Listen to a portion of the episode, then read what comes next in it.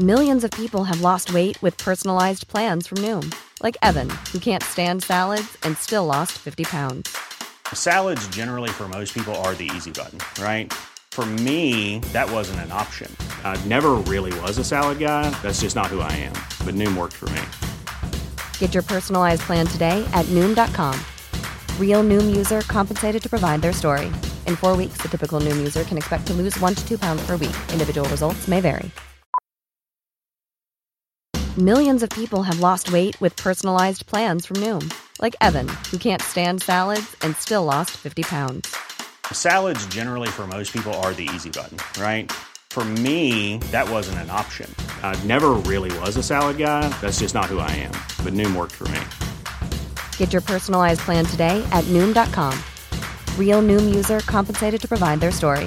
In four weeks, the typical Noom user can expect to lose one to two pounds per week. Individual results may vary.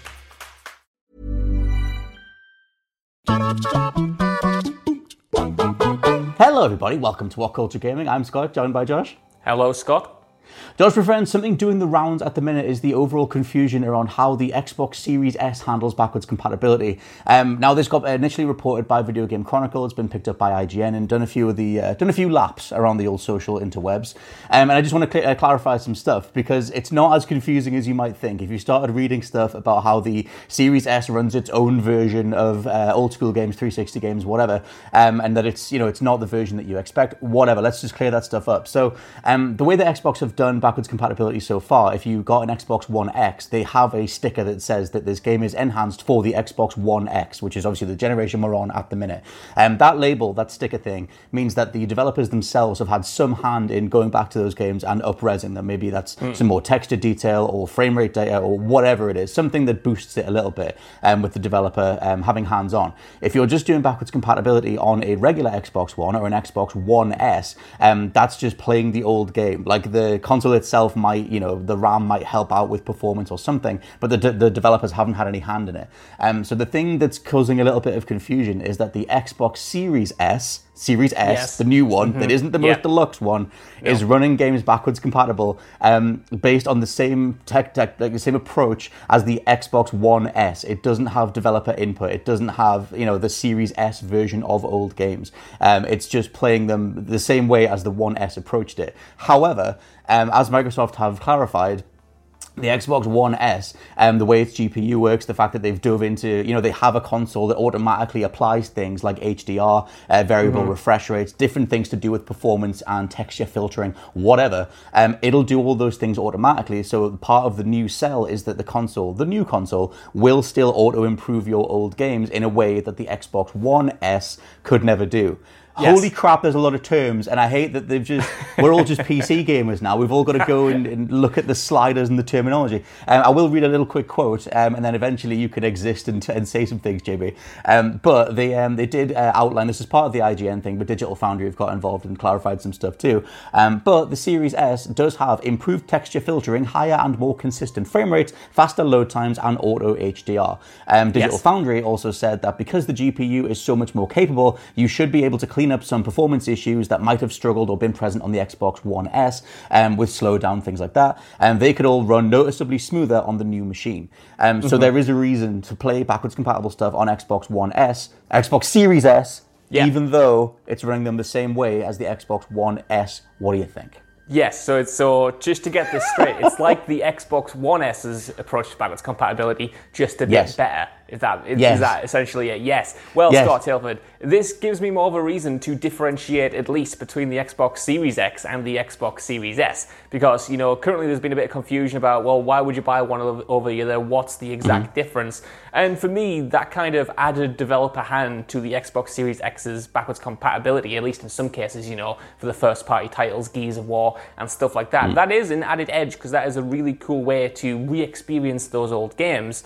Um, mm-hmm. How substantial substantial that's going to be will remain to be seen. You know, will those kind of added manual touches be enough of a step up from this automatic boost mode essentially that the Xbox Series S implements uh, to mm-hmm. kind of justify picking up one console over the other because right now you know we've had these articles we've had these, these interviews to go off of to understand the differences between each machine you know this generation and the next generation but I would like to see if they can do it some kind of you know, confident showing of this is how your old games are going to look mm-hmm. on the Xbox Series X, and they're still going to mm-hmm. look pretty good in the Series S. But you know, this is exactly how they're going to look there. I need to see it in motion, which the... um, we we were talking before we started filming, and I did say that's quite hard to do. I think you've seen that over this generation when you get so granular in in, in mm. terms of you know the features that we're showing off and you know when it comes to like HDR which is difficult to showcase for people who don't have a HDR compatible mm. device or if you're showing it on something that on a software or kind of service that doesn't support HDR these are features that can be difficult to show up off and kind of like sex up as it were from like a marketing perspective I mean I love digital foundry Sex stuff box. but I don't yes. think that's exactly the kind of marketing blitz 30 second TV spot uh, that See, Microsoft would want from uh, to their consoles.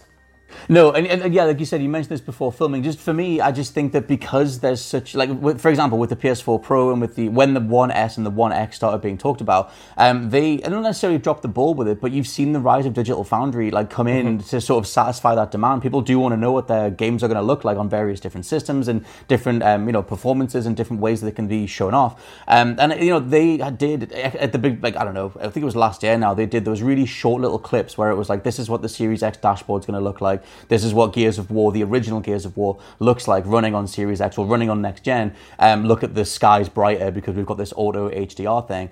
Um, they could just put some of those videos out. Just put something. I mean, I if, if I was them, I would do like a full-on backwards compatible showcase and go look like mm. here's your legacy of Xbox. Here's what we can make it look like. Um, and maybe that is just some side-by-side stuff. But yeah, like maybe it's hard to make it work for a mass audience, but it's not for them anyway. Like they're gonna be right. snatching up the Series S regardless. Like show us what something like brute force looks like in 4K or whatever. Um, I did want to mention um, one other thing is that Xbox's director of program management, um, they've been doing demos of the Series S's uh, load times, uh, certain games running on the Series S, um, without like you know necessarily showing them off on the main YouTube channel or whatever. Um, but he did say that they have a full tech breakdown coming soon, so assumedly there's they're going to do something regarding this stuff in the future.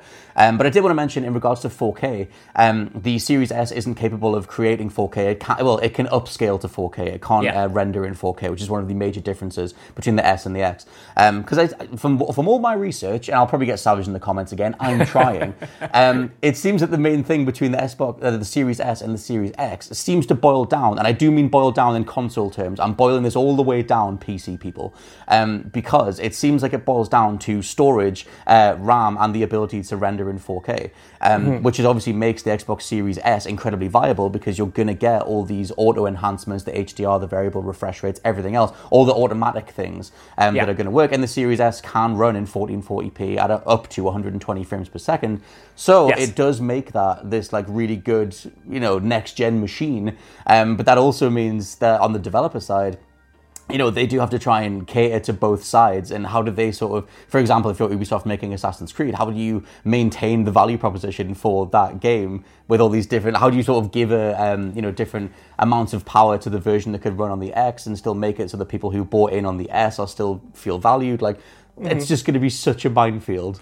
It, well, it is going. Yeah, it is going to be. You know, when it comes to like that kind of like scalability, I feel like you know developers. It's going to be extra work for developers, and I don't kind of wish that on them. But they've done it before. you know, what I mean, we've had a certain level of scalability all the way through video games, especially when PC started to kind of like dominate and stuff. Mm. We've had these games running on a bunch of different kind of platforms and a bunch of di- with a, with a bunch of different features built in. Um, I have a few questions about the Series S in a few in a few ways. One is the kind of like resolution, like you said, it's going to upscale. Mm. It's going to do like essentially what the PlayStation 4 Pro does now, and kind of like. Yes. Uh, yeah, you push that 1440p resolution up to you know uh, not native 4K, but something that appears like that, uh, mm-hmm. which is kind of that. That's the reason why I wouldn't buy it personally, you know, because you know I'm, I'm looking for that next step in my machines currently already. You got all that. the nits, mate. Yeah, and again to compare it to the PlayStation, not that I'm saying the PlayStation 4 Pro is automatically better or anything like that, just that it's the only thing that I have personally that can compare it to.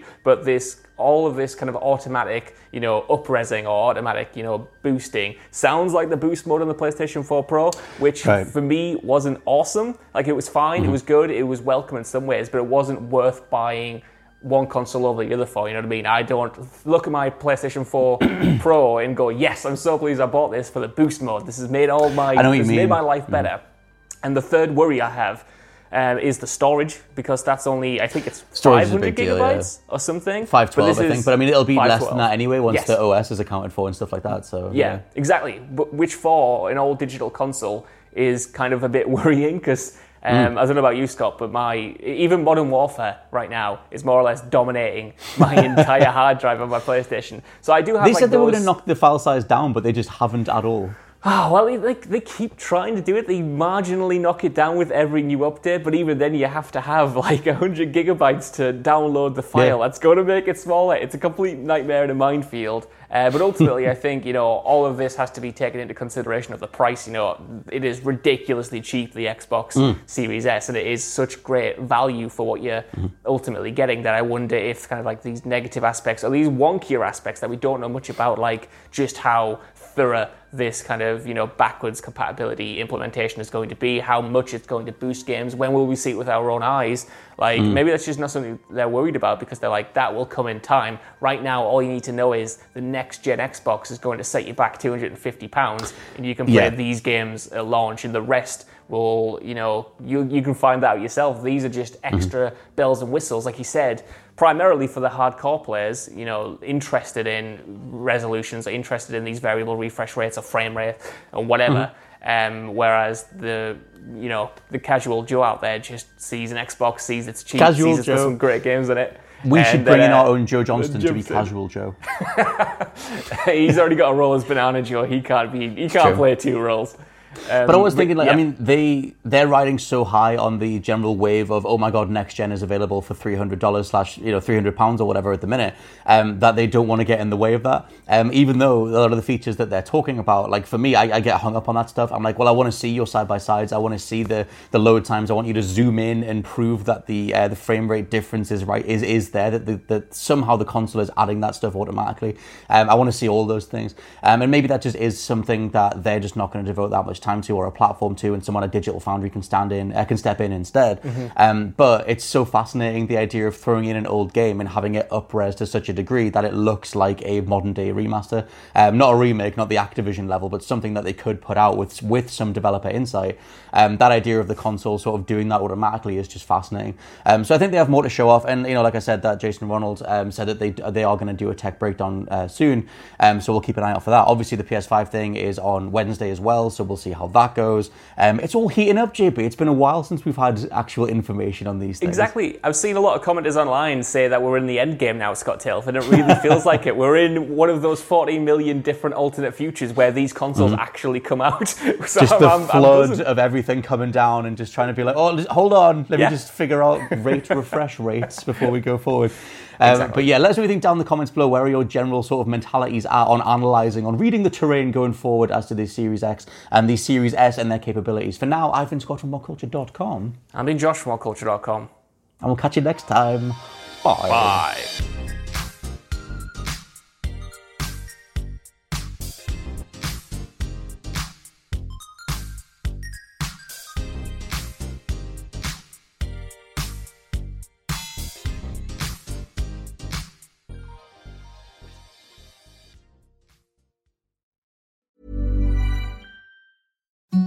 The softest sheets you've ever felt. Now imagine them getting even softer over time. That's what you'll feel with Bowl and Branch's organic cotton sheets. In a recent customer survey, 96% replied that Bowl and Branch sheets get softer with every wash. Start getting your best night's sleep in these sheets that get softer and softer for years to come. Try their sheets with a 30-night guarantee. Plus, get 15% off your first order at bowlandbranch.com. Code BUTTERY. Exclusions apply. See site for details. Hi, I'm Daniel, founder of Pretty Litter. Cats and cat owners deserve better than any old-fashioned litter. That's why I teamed up with scientists and veterinarians to create Pretty Litter. Its innovative crystal formula has superior odor control and weighs up to 80% less than clay litter. Pretty Litter even monitors health by changing colors to help detect early signs of potential illness. It's the world's smartest kitty litter. Go to prettylitter.com and use code ACAST for 20% off your first order and a free cat toy. Terms and conditions apply. See site for details. Hey, it's Paige DeSorbo from Giggly Squad. High quality fashion without the price tag? Say hello to Quince. I'm snagging high-end essentials like cozy cashmere sweaters, sleek leather jackets, fine jewelry, and so much more. With Quince being 50 to 80% less than similar brands. And they partner with factories that prioritize safe, ethical, and responsible manufacturing. I love that. Luxury quality within reach. Go to quince.com slash style to get free shipping and 365 day returns on your next order. Quince.com slash style.